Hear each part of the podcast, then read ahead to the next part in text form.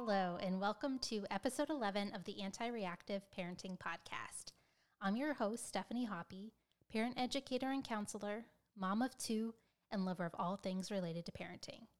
Today, we are starting out with an anti reactive parenting high five.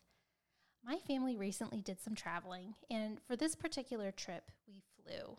If you've ever flown with kids, especially small ones or multiple ones, well, I don't really need to say more, do I?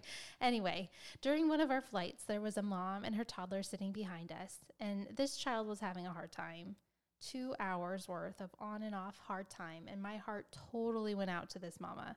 I mean, I've been there, and being stuck on a plane with a child who you cannot reason with because they are cognitively unable is just plain stressful. Never mind the reactions from anyone sitting around you. This mom, though, totally deserves a high five because she kept her cool the entire flight, was firm with her child when she needed to be firm, but never raised her voice, and was actively engaged with her child throughout all of the rough moments. As our flight began to its descent, the pressure changes set in, and that's when it's peak time for little people to get upset.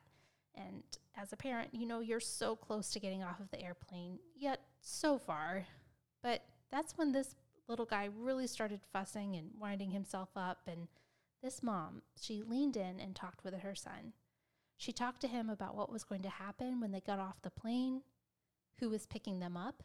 Spoiler alert, it was his Gigi, who he was very excited to see. She talked about where they would be going and when they were going to eat lunch. Then she started to talk to him about what they saw out of the window, and even better, she started asking him questions about what he saw. She engaged him, engaged his brain, appeased his imminent bodily needs, and alleviated his worries by telling him what to expect. It was amazing. And this mom totally deserves a high five for keeping her cool in a highly stressful situation, responding to her child's needs, and providing boundaries to give him security. So, high five, mom on the plane, for your anti reactive approach to traveling with a toddler. If you have a story of an awesome anti reactive parenting moment, Please submit it for a chance to be featured on the Anti Reactive Parenting High Five segment, and you can do this on our website, antireactive.com.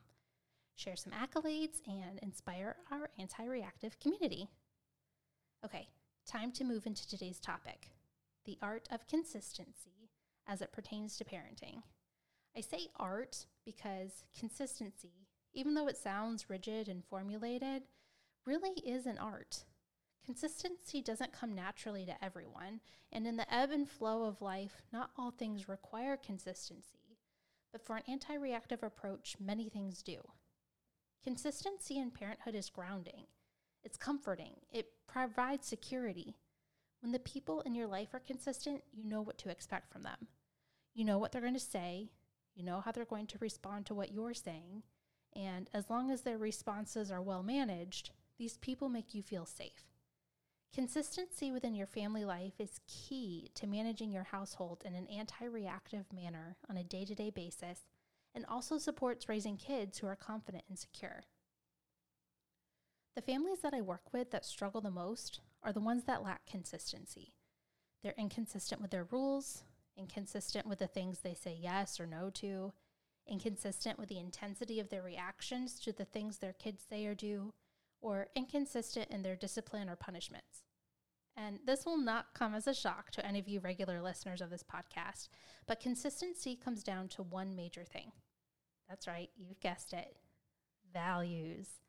When a family has a well defined set of values that everyone is aware of, it helps keep everyone in the family on the same page. It keeps everyone accountable, and it guides you in determining when it's important to demonstrate consistency. So, Let's back up a minute and talk about how and where consistency in a family typically shows up and the benefits it brings. One primary demonstration of consistency can be found in family traditions. Whether it's Christmas, the first day of school, birthdays, family get togethers, every family has established traditions.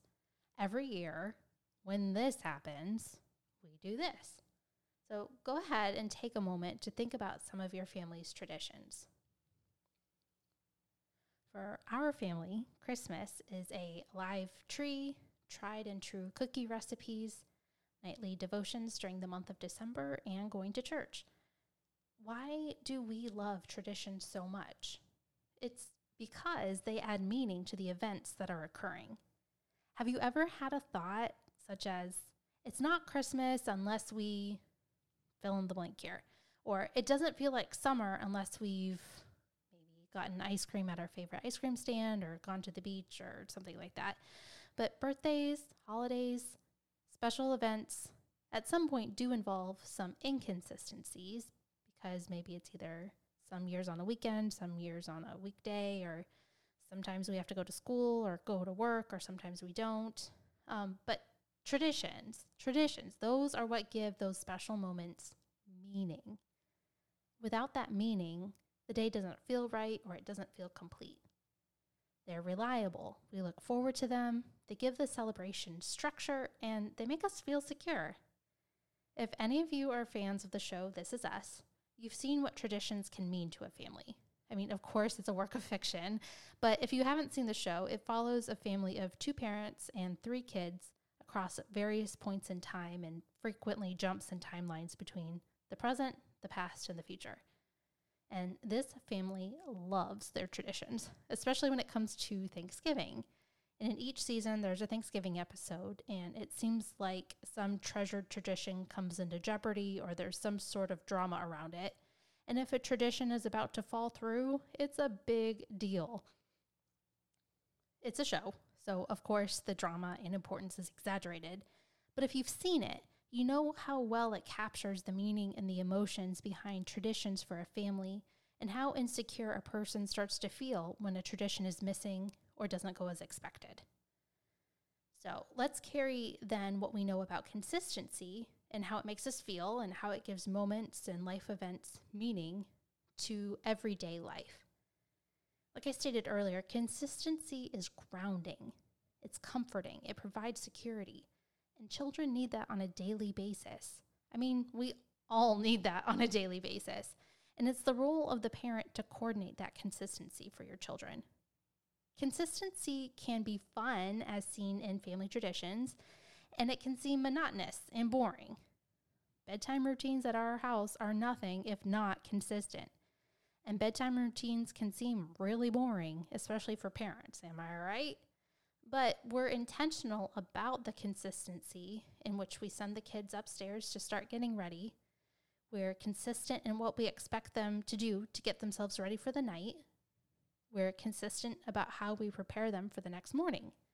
There are never any surprises, arguments, or attempts at negotiation because it's always the same. The best part of all of this, however, is what's going on behind the scenes. Our consistent bedtime routine and habits ensure our kids get a good night's sleep every night. They don't have to worry or wonder if they're going to wake up tired or have a hard time at school the next day because they didn't get enough sleep. They know they'll have clean clothes for bed and clean clothes for school or for play the next day.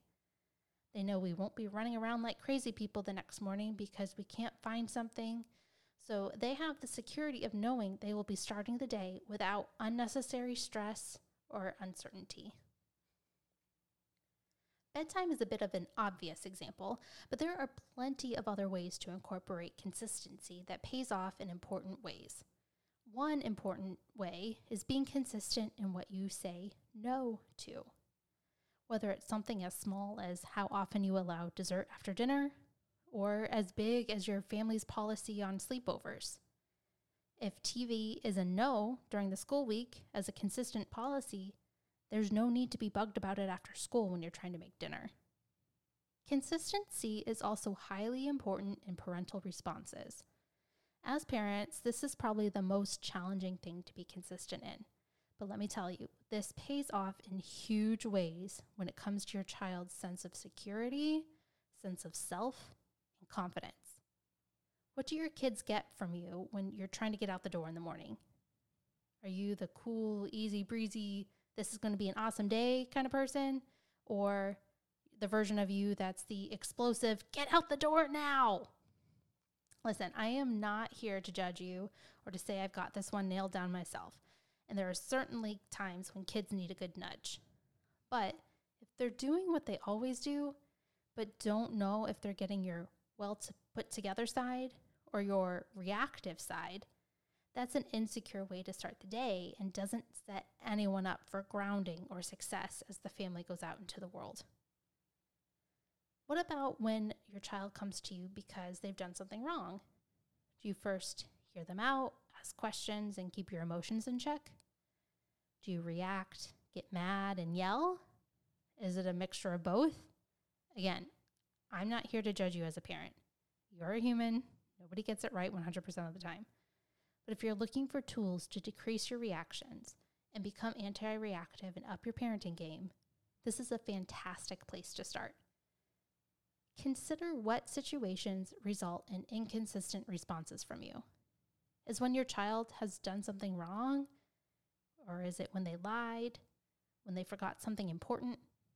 When you're sitting down helping them with homework? Just pick one, just one of those situations. Don't try to do it all at once because that's not a recipe for success. But think about one scenario that plays out in your home that can cause you to react and you'd like it to be better than it is now. We're not looking for perfection here, just growth. Think about that scenario and decide what you would like your response to be in that scenario. And I don't just mean an ideal, I'd like to meet that scenario with a smile on my face and not yell. Not yelling is a good start, but when your child repeats the same negative behavior, it's okay not to take it lightly or be upset over it. But use your parenting tools to troubleshoot the best way to teach the lesson you want your child to learn. Using your values, choices within limits, and natural consequences, you can respond to the situation in a consistent manner, which is much more effective at getting your message and parenting across. Okay, now consistency doesn't have to just include the heavy stuff, it can also be shaped with fun. In our house, consistency is also demonstrated through rewards. After a recital performance, we always go out for a treat afterwards, which helps ease some of the nerves ahead of time. If we've worked really hard around the house and the kids did their fair share or more of getting our chores done, we watch a TV show together as a family at the end of the day. This helps kids rise up grow, and take on new responsibilities and challenges because we always celebrate it together afterwards. For the everyday stuff that doesn't seem so fun, we play games to make it fun. You do this instinctively when you're introducing solid foods to your baby. You put them in the high chair for the first time, getting them all ready to try something new and introduce them to this new routine of sitting down and eating a meal of solid food. What is the quintessential thing parents do to give their babies a puree? They put it on a spoon and pretend it's an airplane. I don't know how many parents actually play airplane with their babies in real life, but everyone can relate to doing things with their baby to make mealtime fun. We can't predict how our babies will respond to new foods, but to ease everyone's anxiety, instinctively as parents, we try to make it fun. And with this consistent approach, babies learn mealtime is fun, and it's a fun time, and the experience is better for everyone. And we do stuff like this all the time, even as our kids grow. The silly songs we sing to pick up toys, learn to go potty, or to wash your hands. The funny voice you make when you read that one picture book. The pretend chase game you do to get your kid upstairs when they need to get dressed. Or the farewells and I love yous you shout when you drop your kid off at school or at the bus stop. If you want to get your kid to do something and you want them to put that something on an autopilot, and ease up some time and stress in your house, make it fun. These traditions, these routines, these consistencies provide so much security to your child and frees them up from worrying or wondering what's going to come from the person they fully rely upon in this world. It allows them to go out with confidence and security. It opens up so much room, room for them to thrive. This week's anti reactive parenting challenge is to pick one scenario in your family life that could use more consistency. Take some time to think out and plan your ideal response to that scenario and consider how to make that response more effective. Then start out by committing to that consistent response or action for the next week. If it's working, great. Begin to incorporate it longer term. If not, how can you tweak it or make it better or more feasible? You parents are amazing. I know you don't hear that enough, so I'm going to tell you. You are a good parent. You're doing an amazing job, and no one is better at raising your kids than you are. They need you, and you are crushing it. Okay, thanks for tuning in, listeners. I'd like to invite you to join and help grow our community of anti reactive parents. You can find us on Facebook and Instagram at Anti Reactive Parenting Podcast and on our website, antireactive.com. Additionally, if you enjoy this podcast and think others would too, please leave a five star review to help this podcast reach others and we can all grow together. Don't forget to add our podcast to your library so you don't miss an episode. Also, for you fathers out there, don't miss the Anti Reactive Parenting Companion podcast, LYFE Fatherhood. LYFE stands for Lead Your Family with Excellence. This short form podcast for fathers is about how to deal with challenges raising your kids and increase your excellence as a father who leads intentionally. You can find LYFE Fatherhood, that's L Y F E, on Apple, Spotify, or anywhere you like to listen to podcasts. Until next time, parent intentionally, plan for what's to come, and be anti reactive.